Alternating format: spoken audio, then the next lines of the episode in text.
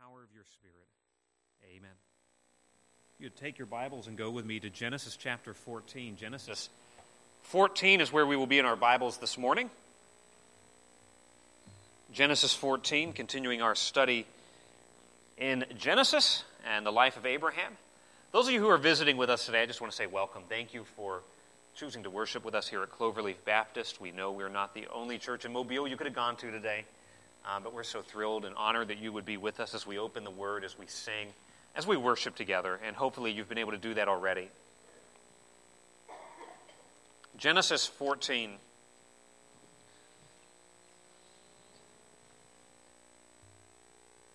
August 5th, 2010 was an ordinary day of work for 33 men. These 33 men came into work the time that they always came in. They did the things they normally did, went to the office, got their supplies, and off they went down into the San Jose mine, out in the remote Atacama Desert. Everything that day seemed normal. They drove their truck back into the mine. They descended 3 miles back down the tunnels into that gold and copper mine. Until everything changed that day. A rumbling began to rip through the mine. Rocks started to fall, and the earth shook. And then complete and total darkness. For the next 69 days, those 33 men were trapped in a subterranean prison, 2,300 feet underground, 3 miles of tunnels from the mine's entrance. Most everybody assumed that they died in the cave-in that shut off all access to the mine. Yet somehow, against the odds, they made it into a refuge, a special shelter built into the side of the mine, where there were a couple of days' worth of provisions that were available. And through the extraordinary leadership of their foreman, they rationed out those supplies, and they made it their point to survive, and they grouped together. 17 days after the incident, the mining company and rescuers were drilling holes, trying to see if there were any survivors. And that day they pulled the drill out of the borehole, and the end of the drill had been painted red. It wasn't red when it went down, but it was red when it came back up. And taped to the head of the drill was a note that says, "We are all okay, all 33 are alive." Just an incredible story there in the country of Chile. As these men survived, the entire world began to follow the story of the 33 men who were trapped underground and the enormous rescue effort that began to rescue them. They were alive. This international race against time began as countries all over the world gathered and brought the best experts. NASA got involved, thinking about how people would survive in isolation, and drills from all over the world were coming to try to bore through the rock to get to them. Eventually, they got a small tube where they began to lower supplies, and a phone line, and then a video line where they were able to talk to their family. And finally, after 69 days, each miner was rescued one by one in a tiny rocket-shaped capsule where they hoisted them up from the mine. How many of y'all remember that back in 2010? I thought that was one of the most extraordinary stories, like just kind of gripped the world. Similar to the story we had a few years ago with the kids who were trapped in the caves there in Thailand. There's nothing that really grips our hearts more than a story of survival and rescue. I love learning about these amazing rescue stories and just the ability people have to survive and to adapt, and the extraordinary efforts to which people will go to rescue other people who are trapped. We love those stories of sacrifice, of heroics, of survival, of rescue. Well, in Genesis 14, we're going to see a rescue story, a story of deliverance, of rescue, of intervention. That against the odds, where Abram, by the power of Yahweh, is granted an incredible victory against an invincible foe, all to the glory of God. Now, here's something that is extraordinary and unique about Genesis 14. God does not speak. In the entire Abraham cycle in Genesis 12 to 22, God speaks in every chapter except this one. Some people were like, wow, this seems like an addition to the story. It's just kind of plonked in here. But this really fits what we just had last week. Lot and Abram went their separate ways. Now we're going to see the repercussions of Lot's choice as he is captured by the enemies of Sodom. And though God does not speak, he most surely acts in this account. Though we don't hear his voice, we see his power, we see his grace, we see him delivering through Abram for his own glory. And here's what I want to see from this passage. I do not want to allegorize it. I don't want to turn this into just sort of this big story where we pull things out. But what we do see is a God who is a delivering God. We see this over and over again in the Old Testament, a God who rescues his people. He's a God who rescues them in Exodus, out of Egypt in the Exodus. We see him rescuing his people from the exile in Babylon. We see him in the New Testament rescuing his people from sin. He is a God who rescues. He is a God who mounts these search and rescue efforts to redeem humanity from sin and from sin's effects, and here in this case from the military mess that they find themselves in. We're going to be going to the Lord's table at the end of the message. And I didn't plan this, it's just the fourth Sunday, but this is a passage that calls us to marvel at the delivering power of God. As we prepare our hearts to go to the Lord's table, what I want you to be able to come away from this message with is just a sense of awe and wow. Look at how God delivers his people. Look at how he has delivered me through the cross of Jesus. And as we go to the table to remember the finished work of Jesus, as we come to the table to remember the broken body and the shed blood of Jesus and the new covenant that we have and the fact that we're new creatures in Christ who've been reconciled to God. The point of this is not to just go through some ritual, but it is to remember. It is to rejoice. It is to recall what he has done for us. This passage really divides itself nicely into three scenes, and we'll just walk through these one by one. So God delivers his people. Let's read the first 12 verses, and then we'll dive into that first scene. It came to pass in the days of Amraphel, king of Shinar, Arioch, king of Elasar, Chedorlaomer, king of Elam, and Tidal, king of nations, or Goyim, that these made war with Bera, king of Sodom, and Bersha, king of Gomorrah, and Shinab, king of Admah, and Shemeber, king of Zeboim, and the king of Bela, which is Zoar. All these were joined together, that is, allied together in the vale in the valley of Siddim, which is the Salt Sea, the Dead Sea. So if you picture a map of Israel, you maybe have one in the back of your Bibles. End of the Jordan Valley, the end of the Jordan River is the Dead Sea, the Salt Sea, the saltiest body of earth on the planet, lowest point geographically on the planet as well. 12 years, verse 4, they served Chedorlaomer, and in the 13th year they rebelled. And in the 14th year came Chedorlaomer and the kings that were with him, and smote and defeated the Rephaim in Ashtaroth, Karnaim, and the Zuzim in Ham, and the Emim in Shava Kiriathaim, and the Horites in their Mount Seir unto El Paran, which is in the wilderness.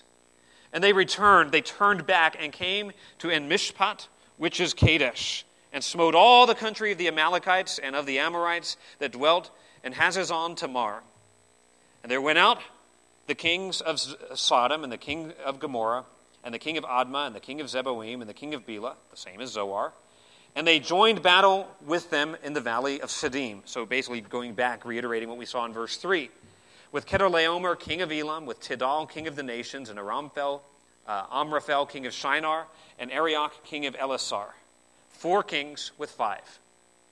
And the valley of Siddim was full of slime, of tar pits. And the kings of Sodom and Gomorrah fled and fell there, and they that remained fled to the mountain. And they took, that is the Chedorlaomer, or that band of armies and kings, took all the goods of Sodom and Gomorrah and all their victuals, and they went their way. And they took Lot, Abram's brother's son, who dwelt in Sodom, and his goods, and departed. Okay, a lot of names and places that we're like, I have no idea where these places are, who these people are. Here's the point I want to draw our attention to in this first scene, and we'll come back and explain it, is that God delivers from a terrifying enemy, right? There's this terrifying enemy that God delivers. We're going to get to that part of the story later on, how God rescues and delivers. But this is a ferocious enemy. A couple of facts here. First off, this enemy smashed a larger alliance. Okay, just to make sense of this, there are 2 alliances of kings. There's an Eastern alliance and there's a Western alliance. The Eastern alliance we get in verse 1. We've got Amraphel, we've got Arioch, Chedorlaomer, and Tidal, however you want to say his name. So there's these 4 kings. They come from the east. The place named Shinar is the Bible's name for Sumer, that is in modern-day Iraq. We get the king of Elasar, probably modern-day Turkey.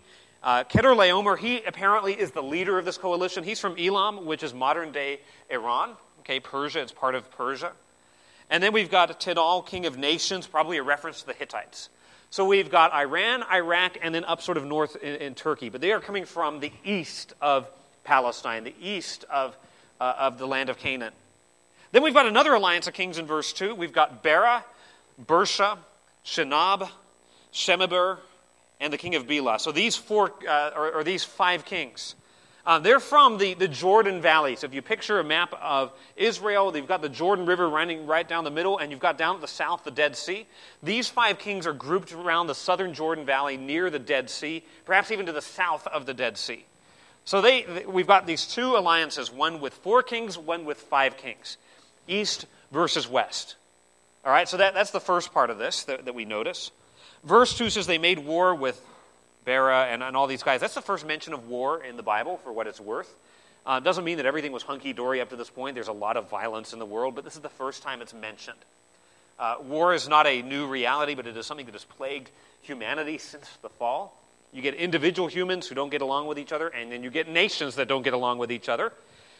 And apparently what happened, verse 4, 12 years they served Chedorlaomer, and in the 13th they rebelled. So here's Chedorlaomer from the Eastern Alliance. He had put all of the western kings in the Jordan Valley under tribute. That's what you did in the ancient world. You'd come and conquer them, and you're like, hey, send us so much silver and gold and cattle and whatnot every year, and you will be kind of our vassals. We'll protect you, but you got to keep paying us. So the way you would rebel is you just stop sending the tribute, right? You stop sending the money off to these guys. Basically extortion, right? It's basically geopolitical extortion. Send us stuff, and we won't attack you, and we'll protect you. If you don't send us stuff, then we're going to come after you.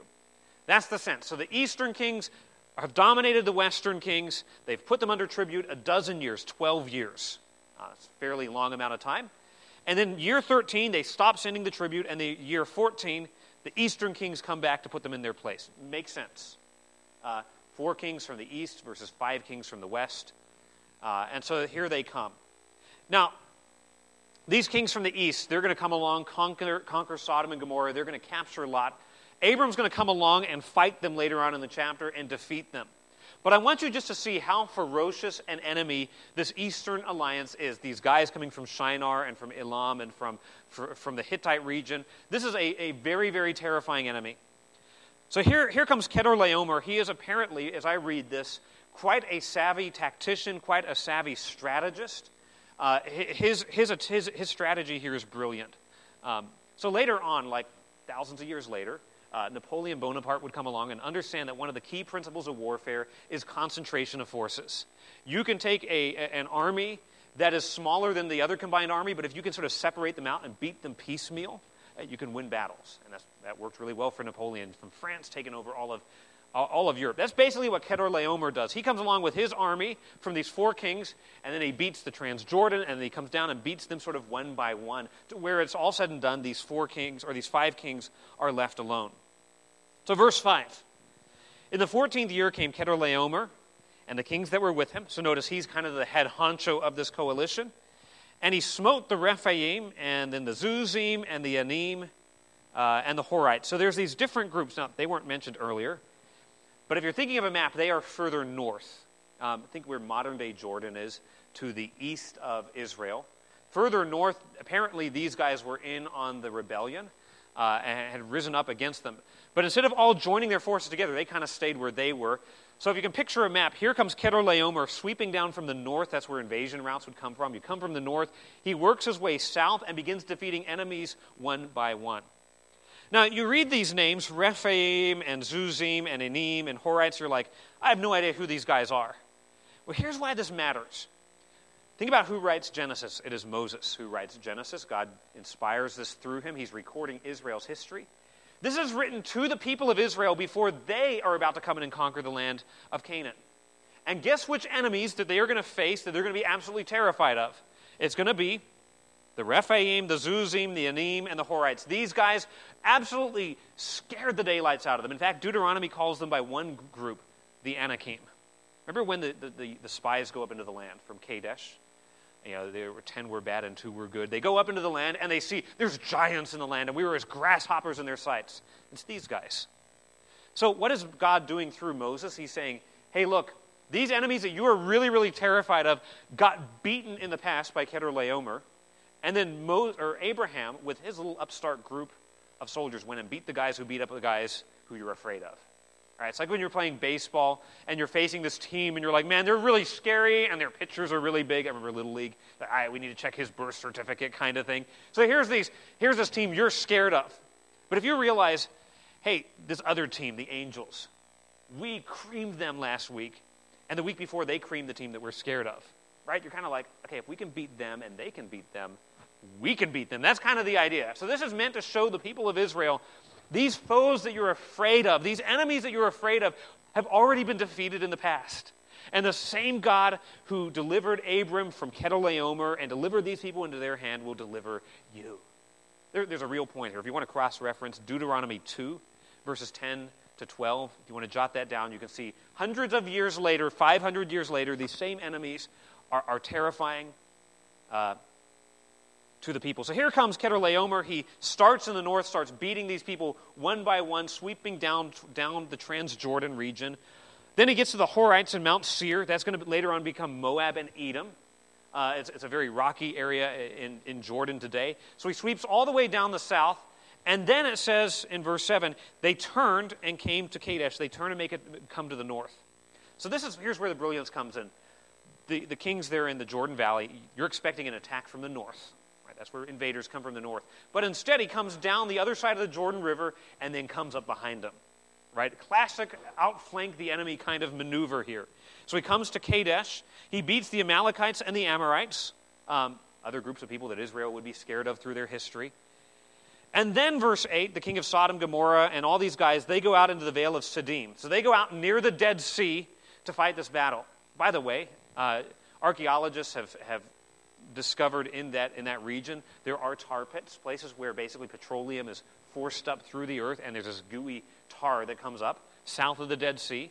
On the eastern shore of the Dead Sea, they've discovered remnants of 5 towns. We got 5 kings. So they're a pretty good idea where this is happening in the Dead Sea region, which, by the way, is a pretty miserable place to be.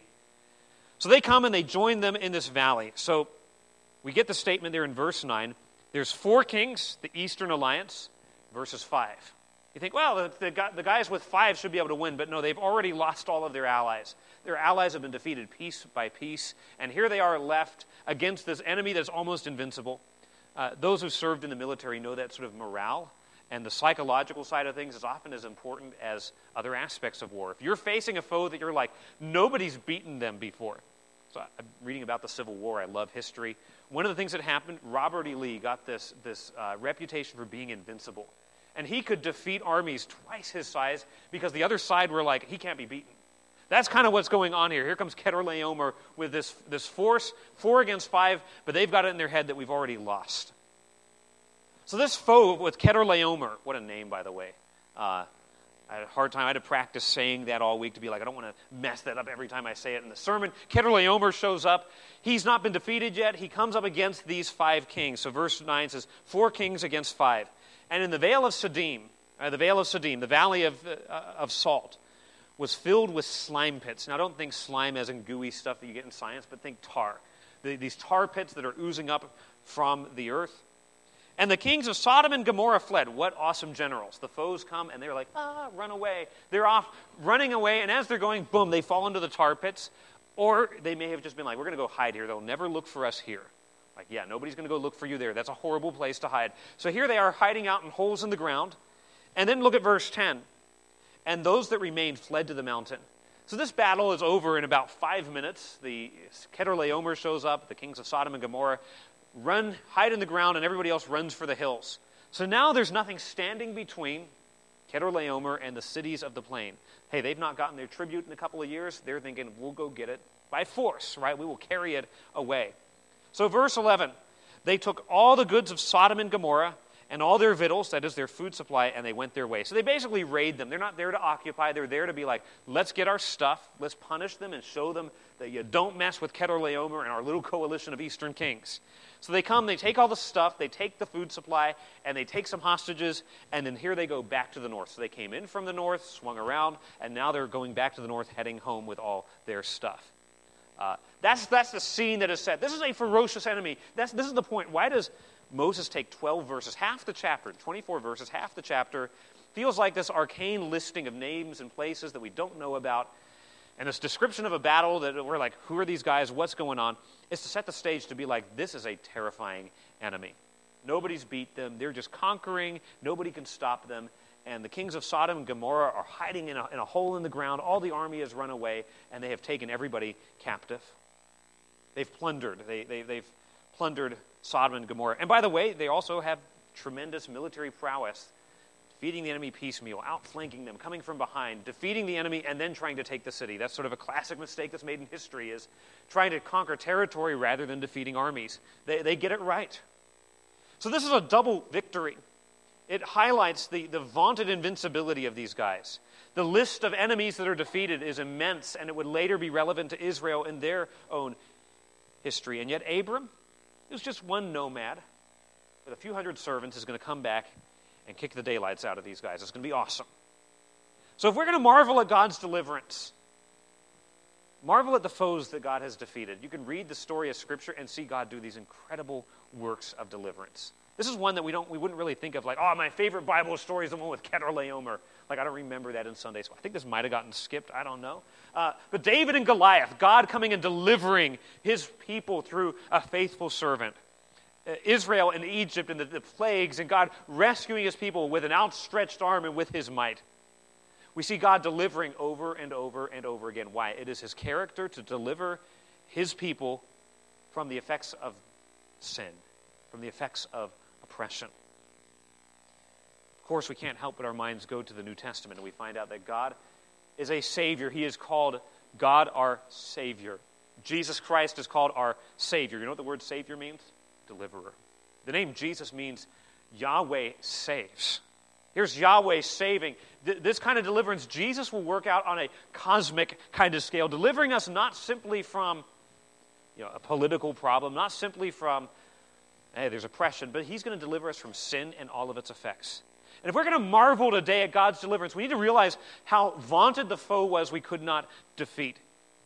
Guess what? The foe that we face down is not Chedorlaomer and his buddies. It is sin and it is death. There is not a single person in all of history who has ever on their own defeated sin or defeated death. There's no one in all of history who has ever been able to conquer guilt on their own. There's nobody in history who on their own has been able to make themselves immortal or give themselves eternal life. It's the problem that plagues humanity from beginning to end is the problem of sin. And we are in it deep. We live our lives in violation of God's law and rebellion to his rule. You say, I'm not that bad of a person. Listen, we live our lives with the whole notion that I call the shots. That it's my will that is central and everything else bows to that. It's all about me. Comes out in a myriad of ways. We lie. God says, don't bear false witness against your neighbor, yet we lie to protect ourselves, to make ourselves look good. You know what? Revelation 21:8 says, all liars will have their place in the lake of fire that burns forever and ever. Guess what? I'm guilty. That's what I deserve. Right? That's what I deserve. That's what you deserve. Because lying is not just a little sin against other people. It is a rejection of the truth of God. Thou shalt not commit adultery. God takes marriage very, very seriously, yet it is normal in human history for people to run roughshod over their marriage vows and to walk out of marriages and to be unfaithful in marriages. And Jesus goes a step further. He says that commandment's not just about your behavior, but it's about your heart. He says you look at a woman, you look at another person with lust, you've committed adultery already with them in your heart. That's the enemy. It's our sin. Sin that we cannot deal with or atone for on our own because it's against an infinitely holy God. I cannot pay the price myself. And yet God delivers us. He rescues us. He saves us. That's the first scene here. We see that God delivered from a terrifying and invincible enemy. But now we come to the heart of the story, and interestingly, we don't get a lot of space devoted to this, but we see, secondly, that God delivered through a faithful servant. Okay, so verse 12 says they also took Lot, Abram's brother's son. Now, that's an important note. The previous chapter, Abram and Lot went their separate ways. Lot sort of greedily is like, I'm going to go live down in the Jordan Valley. That looks like a great place to live. But when Lot threw his lot in with Sodom, he also threw his lot in with Sodom's fate. You can't come along and be like, I'm going to be a friend of the world and compromise with the world without also experiencing the trouble that this world brings. And so he's like, I'm going to go hang out with these people. I'm going to go live there. I'm going to go become one of them. He goes from camping on the edge of the city to now being such a part of the city that he's taken captive with them. By the time we get to Genesis 19, he's going to be one of the decision makers. So there's just this sad trajectory of compromise in his life. That's what happens here. Lot is captured. He's taken off with them. And ironically, Chedorlaomer had no idea who Lot was. He had no idea who Abram was. He's not like doing this to spite Abram, but he's going to tangle with Abram's family. And this is going to be his undoing, right? Back in Genesis 12, God had said, the one who curses you, I will curse. And so here comes Chedorlaomer. He messes with Abram's family, and now God will see to it that he is judged. So verse 13, the story now takes its turn. And there came one that had escaped and told Abram the Hebrew, for he dwelt in the plain or under the yoke of Mamre the Amorite, the brother of Eshcol, the brother of Aner. And these were confederate with Abram. So there's a report that comes to Abram. There's a survivor who comes. Chedorlaomer has smashed army after army. He has plundered Sodom and Gomorrah. He's taken Lot, that's a family member of Abram, taken him captive. So here's this survivor who comes into camp. You can almost picture it as the sun descends into the west, a straggler stumbles into the camp from the east where the battle has occurred. He comes with the heart-stopping news that all the kings of the plain have been defeated and Lot has been taken captive. Abram's camp here at this point in the plains of Mamre, under the oak of Mamre in Hebron, he's about 20 miles away. So that's quite a hike to make for this guy to come probably late in the day. Now notice in verse 13, Abram is called Abram the Hebrew. This is the first time that word Hebrew shows up in the Old Testament. It's the idea of one who is crossed over. He's someone who is a nomad, someone who is a wanderer. He's got some buddies. He's got some people that he's made an alliance with. He's got Mamre and Eshcol and Aner. These are three guys, three other powerful chieftains in the area that he has made peace with, who have made an alliance with Abram, and they're going to take that alliance and act. So verse 14, Abram indeed acts. And when Abram heard that his brother, that is technically his nephew, had been taken captive, he armed his trained servants, born in his own house, 318, and pursued them unto Dan. So he's got these servants. He's apparently got a very large retinue of servants. These are ones who were born in his own house, so they are loyal to him. They are trained. They're probably trained in the art of warfare. They are skilled with the sword. And it says he armed them. Literally the sense of that is he led them out. It's like he unsheathed the sword. It's the same word. It's like his servants are like this finely tuned weapon that he takes with him to go and pursue the enemy. So 318 guys. Interesting we get that detail. This has got all the hallmarks of a historic narrative. 318 guys. He's going to go pursue the army of Chedorlaomer. It says all the way unto Dan. Now, Dan became sort of the northern border of Palestine, of Canaan. From Dan to Beersheba, from north to south would be the phrase. This is about 100 miles to the north. That's a long way to go on foot. Has anybody ever walked 100 miles kind of in one go? Okay, none of us. This is an enormous effort that is being made by this little strike force, going all the way to Dan, 100, 120 miles to the northern reach of the land.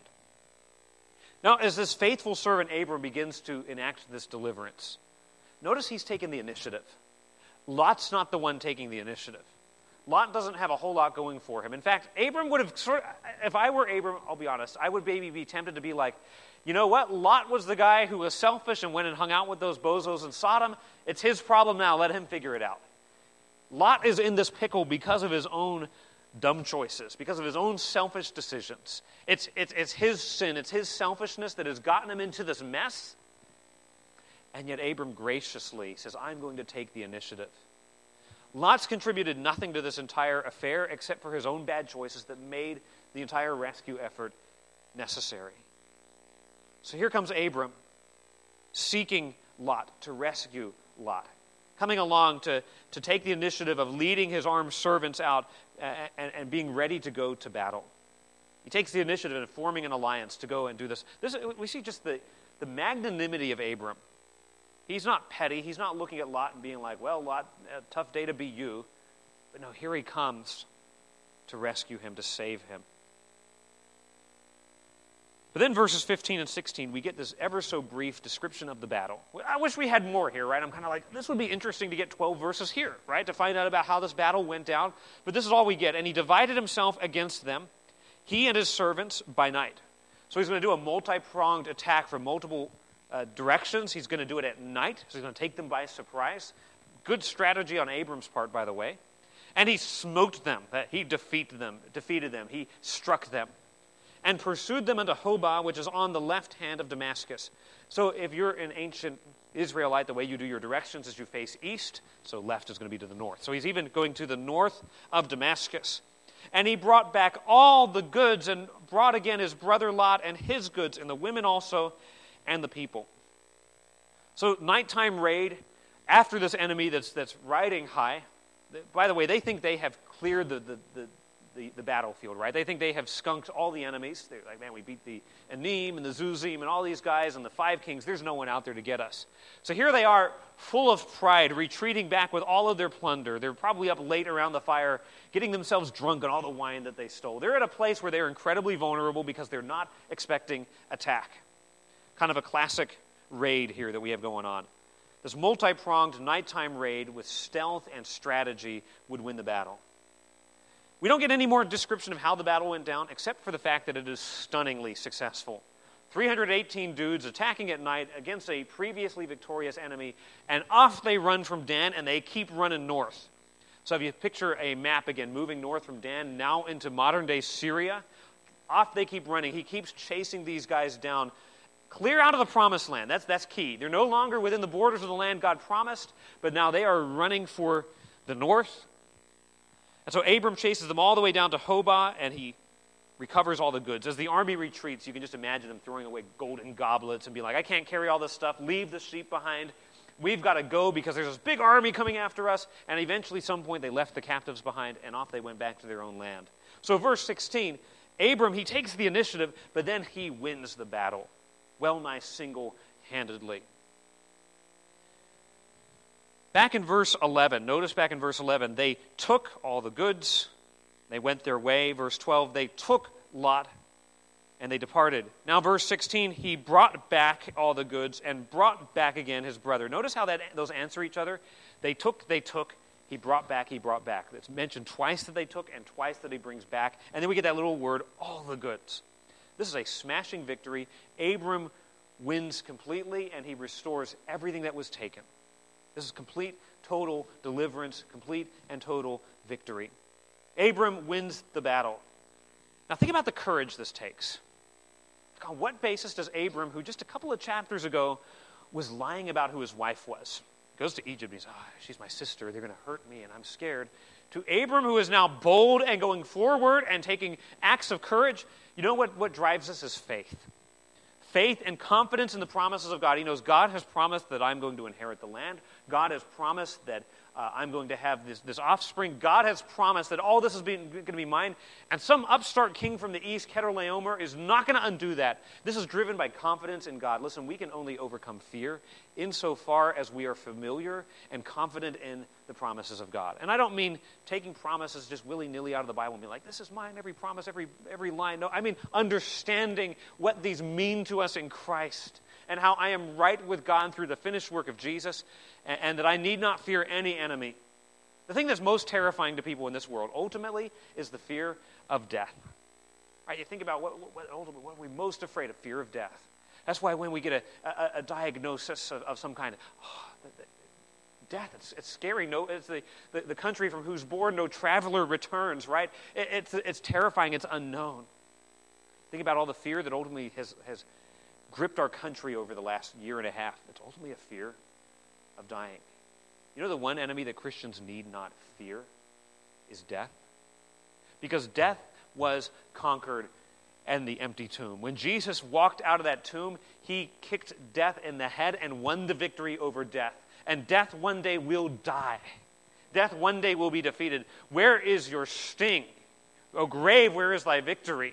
The sting of death is sin, and the strength of sin is the law. But thanks be to God who giveth us the victory through our Lord Jesus Christ. Listen, as Christians, if I understand that I have been delivered from death, that's the greatest enemy that anyone could ever face. If I have been delivered from the greatest enemy, Why do I fear the lesser enemy? Why am I afraid of what my coworker might say about me when I try to tell them about Jesus? Why am I afraid of the fear of man, of what people will think of me if I actually am truly honest? Why do I fear how family members will react when I say, we're going to lead this family according to the Word of God? Why do I fear when God calls me to step out and do something that His Word requires if I don't fear death? Right? Doesn't that make sense? It doesn't make any sense for us to be afraid of the smaller enemies when God has already taken care of the bigger enemies. If He's taken care of death, there's nothing left for us to fear. But when we look at this victory, we want to marvel at the deliverance that is ours. We marvel at the deliverance because we realize how great the foe is that Jesus defeated. But we marvel at it as well when we consider how He defeated. Abram wins this victory, taking the initiative himself, winning the victory himself. Guess what? God has delivered us in much the same way. He took the initiative. We weren't going up to heaven, knocking on the door of heaven, being like, hey, God, could you come up with a plan to rescue us from sin? We loved our sin. We loved darkness rather than light because our deeds are evil. We're enslaved to sin. And then here comes God sending His only Son to seek and to save that which was lost. We didn't go after God. God came after us. The gospel comes to us through the working of the Holy Spirit, and the Spirit quickens us and convicts us and gives us life and grants us repentance and faith and transforms us and makes us new creatures in Christ and reconciles us to God. It's His work from beginning to end. Marvel at our deliverance. One through a faithful servant, but ultimately for us, one through the faithful servant, through the servant of Yahweh, who has borne our transgressions and carried our griefs, and who was stricken and smitten and afflicted of God. He's the true servant who has delivered us. Now, that's not to say this is an allegory, but this is to say, look at how God delivers. Look at the pattern. Look at what He saves us from. Look at how He saves us. But notice how the story ends now in verse 17. We come to this final scene, and there's an amazing amount of space that's devoted to this event. And we don't get a whole lot of commentary on what it means, but look at verse 17. And the king of Sodom went out to meet him after his return from the slaughter of Chedorlaomer, and of the kings that were with him at the valley of Shaveh, which is the king's vale, the king's valley. So here's the king of Sodom, right? He's crawled out of his little mud hole that he's been hiding in. I'm sure he smelled beautifully, right? Here he comes all dripping in tar. That stuff does not come off easily, right? If you've ever done roofing, he's covered in tar, he stinks, he's filthy. Last time he went out into the valley of Siddim and was defeated. Now he comes back into the valley of Shaveh before the victorious Abram. And this guy's really got some audacity to come along and try to take some credit for the victory. He's the guy who created the whole mess, but now here he comes to meet Abram and kind of be like, yay, Abram, we all love you. Now, verse 18, we have another king, and Melchizedek, king of Salem, brought forth bread and wine. Now, he was the priest of the Most High God, of El Elyon. And he blessed him, that is, Melchizedek blessed Abram and said, blessed be Abram of the Most High God, possessor of heaven and earth. And blessed be the Most High God, which hath delivered thine enemies unto thine hand. And he gave him, that is, Abram gave Melchizedek, tithes of all. And the king of Sodom said to Abram, give me the persons, and take the goods to thyself. And Abram said to the king of Sodom, I have lifted up mine hand unto the Lord, the Most High God, the possessor of heaven and earth, that I will not take from a thread even to a shoe latchet, and that I will not take anything that is thine, lest thou shouldest say, I have made Abram rich. Save only that which the young men have eaten, and the portion of the men which went with me, Aner, Eshcol, and Mamre. Let them take their portion. This brings us to a wonderful coda to this story, and we see that God delivered for His own glory. This shows God. Notice who gets all the glory here. God gets the glory. Now we've got two kings, and they could not be any more different. The king of Sodom and the king of Salem. Bera, king of Sodom, his name literally means evil. Ra is the Hebrew word for evil.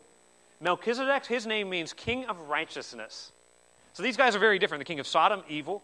King of Salem, king of righteousness. Two very different kings. They both show up and meet Abraham after this victory. And what comes out of this is that God is glorified. So Abram makes this 120-mile trek from Damascus back down to Hebron. As he passes by Salem, which most people associate with Jerusalem. You can hear even the name Salem and Jerusalem, Yerushalayim. There's relation there. So he comes by what would later be Jerusalem, later be the holy city, and this enigmatic figure, Melchizedek, comes out to meet him.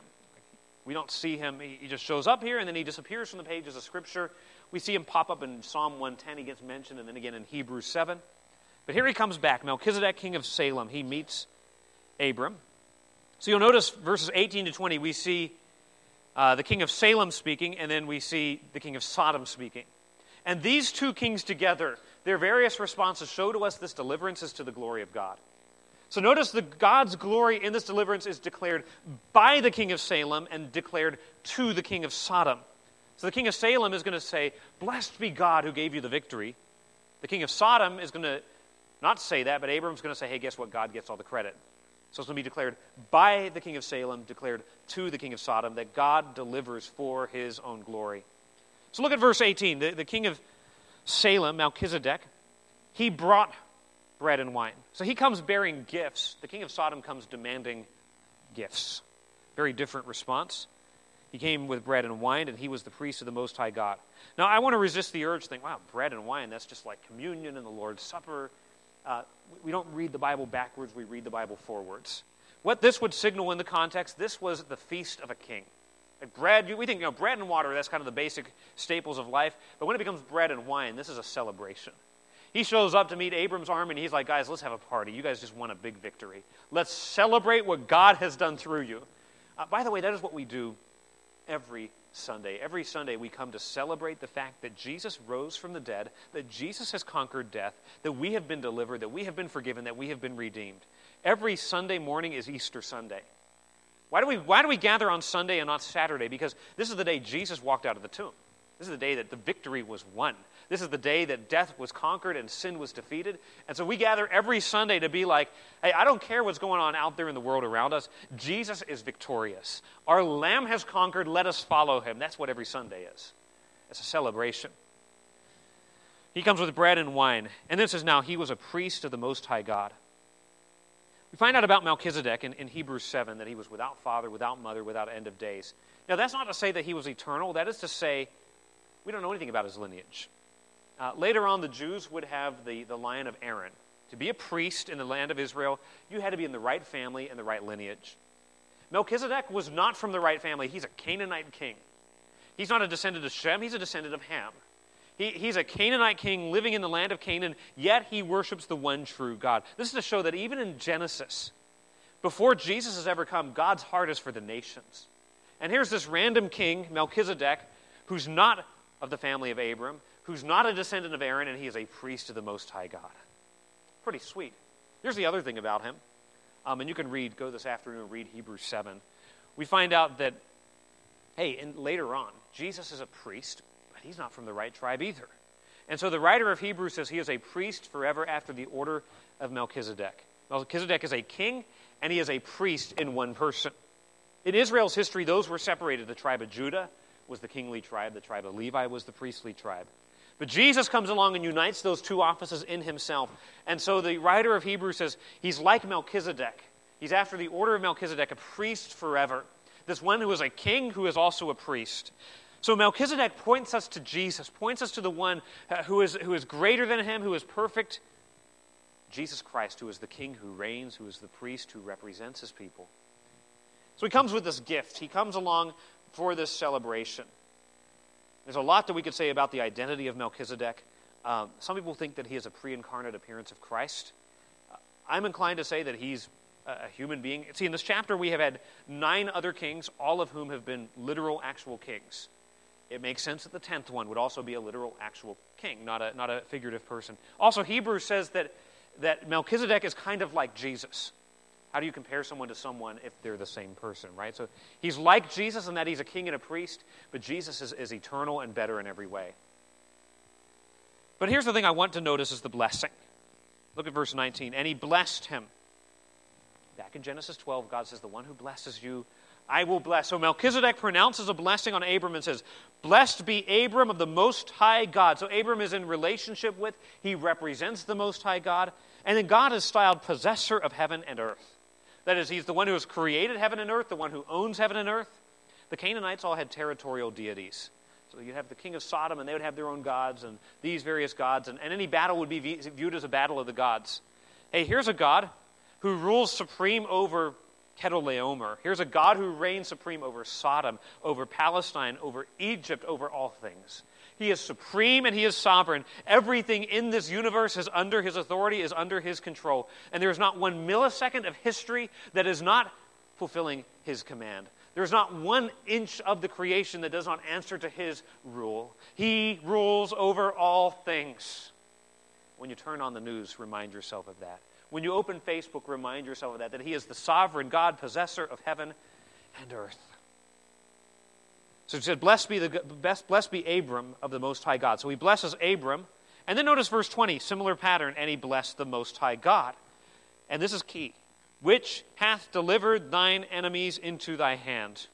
So here the king of Salem declares that God is the one who wrought the victory. You see that? He's not saying, Abram, that was a brilliant strategy you had. Nighttime raid, man, that was genius. No, he comes along and is like, Abram, God is the one who delivered the oppressors into your hand. This victory was not won by might nor by power, but by my spirit saith the Lord. This was accomplished not through Abram's works, through Abram's efforts, through Abram's genius, but through the power and the blessing of God. See, this deliverance is to the glory of God. The king of Salem, in front of everyone, he doesn't just like, hey, Abram, this is really God. No, he's like, everybody, I want you to know, blessed be Yahweh, blessed be El Elyon, who has given this victory. Blessed be this God who delivers. So he blesses Abram, and then he blesses God. Now, what does it mean to bless God? Because often a blessing, we picture someone kneeling before someone, hands being laid on them, the greater blessing, the lesser. How do we bless God? To bless God is to recognize God's goodness. One commentator put it this way, to recognize God's goodness as shown in the bestowal of divine benefits to his subjects. We say, God, look at everything you've given to me. This is from you. Look at how you have given me life. You have given me eternal life. You have given me forgiveness. What a glorious God. It is to speak well of God. It is to ascribe worth and value to God. It is to worship. It is to praise. It is to honor him. Now, the end of verse 20. And he gave him tithes of all. Now, what's going on here? This is not just Abram being like, hey, thanks for like the nice little word of blessing. I'll pay you off here like you would pay off sort of a pagan priest or a shaman. No, this is a recognition. God gave me the victory.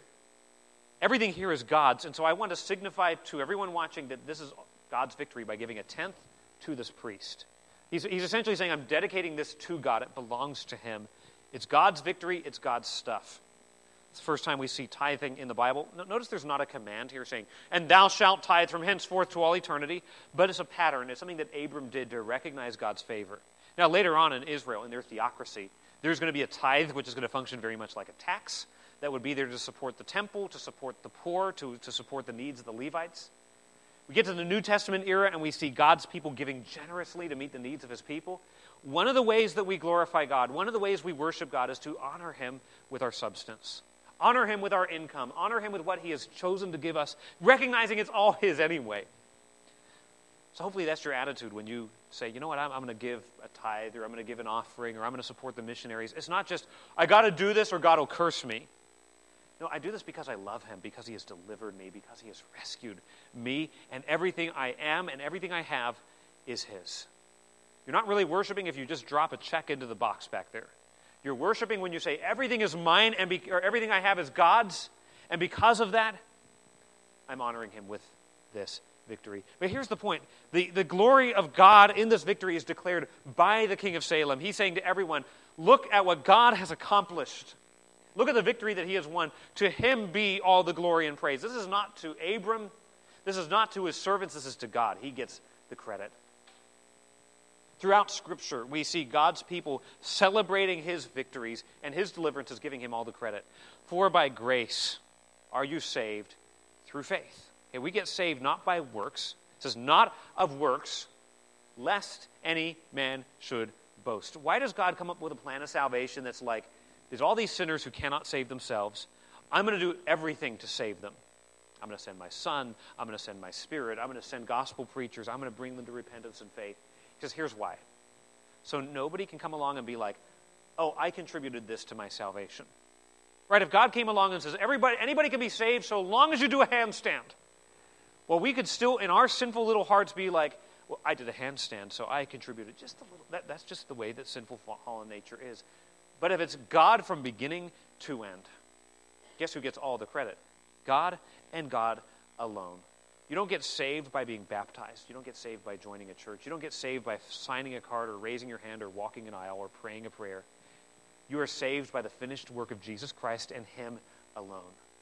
And our only response is to be like, God, it's all you and it's not me. And I rest in Christ in repentance and faith. And even repentance and faith are God's gifts. It's His working from beginning to end. He gets the glory. So Ephesians 1 is this great hymn of praise to the glory of God. And we get this refrain, to the praise of the glory of His grace. To the praise of the glory of His grace. Ezekiel 36, God's promising to one day rescue His people from exile. And He says, not for your sakes, O Israel, do I do this. I do it for my own sake. His own glory. That is why God saves to His own glory alone. Now this is going to be declared to the king of Sodom. So the king of Sodom is standing awkwardly by. He has nothing to do with the one true God. His name means evil. He's standing weirdly by, awkwardly by, while Abraham and Melchizedek are having a worship service and celebrating. He's standing over there in his stinky tar-stained clothes thinking, I better kind of stick my oar into things. And so he says, sort of out of the blue in verse 21, give me the persons and take the goods to thyself. And the way this is written in Hebrew is, give persons, take goods. Like, it's very terse. It's kind of like, oh, fine, Abram, I'll acknowledge that you won a victory. I'll be so magnanimous as to let you keep the spoils. Well, guess what? It was all Abram's. To the conqueror go the spoils. Abram has won the victory. It's actually his stuff. He doesn't have to give the king of Sodom anything if he doesn't want to. Yet the king of Sodom comes along being like, give me the people, you can take the stuff. Look at how nice I'm being. Look how generous I'm being. Whereas it wasn't yours to give. King of Sodom, Bera.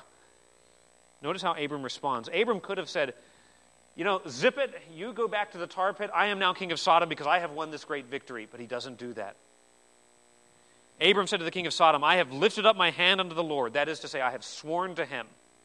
And by the way, notice it's capital L-O-R-D, to Yahweh. He's identifying this El Elyon, the God Most High, of Melchizedek, as Jehovah God that we read about in the later part of the Bible. Because some people were like, well, El was the head of the Canaanite pantheon. No. This is the God of the Bible, the one true God. He says, I have lifted up, I have sworn to Him. The possessor of heaven and earth. Notice the language is identical to what Melchizedek said. Abram is saying, me and Melchizedek, we worship the one true God. We're on the same team here. That I will not take a thread, even to a shoe latchet, and that I will not take anything that is thine, lest thou shouldest say, I have made Abram rich. He's saying, I'm not going to take any of the stuff, because I don't want you down the road to be able to say, oh, you see how powerful Abram is? I gave him that. Basically, what Abram is saying to the king of Sodom is, only God is going to get the credit, only God is going to get the glory, and you're not taking any of it. And I believe that so strongly, you take the stuff. Abram's heart wasn't about the stuff. He was all about God getting the glory through this deliverance. So we see Bera's greed. He wants to try to reassert his control over a situation he created through his own military incompetence. He offers to give Abram the spoil as if it were his to give. And yet Abram says, you take it. By the way, the one who blesses Abram will be blessed. King of Salem is blessed. But the one who maligns Abram will be cursed. We know how the story ends for Sodom and Gomorrah, right? That they're going to be destroyed by fire from heaven before this is all over with. But Abram says, I don't want you to say, I have made Abram rich. I want to ensure that God and God alone gets the glory. Abram has put his confidence in God, and he wants everyone to know that God is his great treasure. Look at chapter 15 and verse 1. After these things, the word of the Lord came to Abram in a vision, saying, Fear not, Abram, I am thy shield and thy exceeding great reward. Abram, by foregoing the spoils of Sodom, got something so much better. He got God himself. God is not just the rewarder, but God himself is the reward. Abram says, I'm not going to try to find my satisfaction in what Sodom offers. I'm going to find it in God alone. And God's like, guess what, Abram? I am your exceeding great reward. So here's Abram standing before a pagan king after a great victory saying, God gets all the glory. God gets all the glory. Think about our deliverance that we have through Christ. Think of what we've been delivered from sin and death and hell. Think of how we've been delivered through the work of Jesus alone on our behalf. And think about the aim for which we have been rescued. We've been rescued to be a people for God's own name. We've been rescued in such a way that only God gets the credit. We don't get any. As we go to the table this morning, maybe there's a little bit in your heart where you're kind of thinking, yeah, but I'm a pretty good person. No. Let's lay aside all claims that we might have to God's favor. Recognize it is grace and pure grace. This passage extols for us the glory of God as our deliverer, a God who has done everything necessary to save us. It's one that shows a God who delivers Abram and Lot and a God who delivers you and me. Think about our deliverance. Our deliverance was sourced in the eternal plan of God. It was carried out by the Son of God, and it was accomplished for the eternal glory of God. I'm reminded of Romans 11 that says this, "Oh, the depths of the riches, both of the wisdom and knowledge of God, how unsearchable are his judgments and his ways past finding out. For who hath known the mind of the Lord? Or who hath been his counselor? Or who hath first given to him, and it shall be recompensed unto him again? For of him, and through him, and to him are all things, to whom be glory forever. Amen." Father, we worship you and we delight in you and in the deliverance you've given to us through Christ. You are truly an awesome God. Our deliverance that we have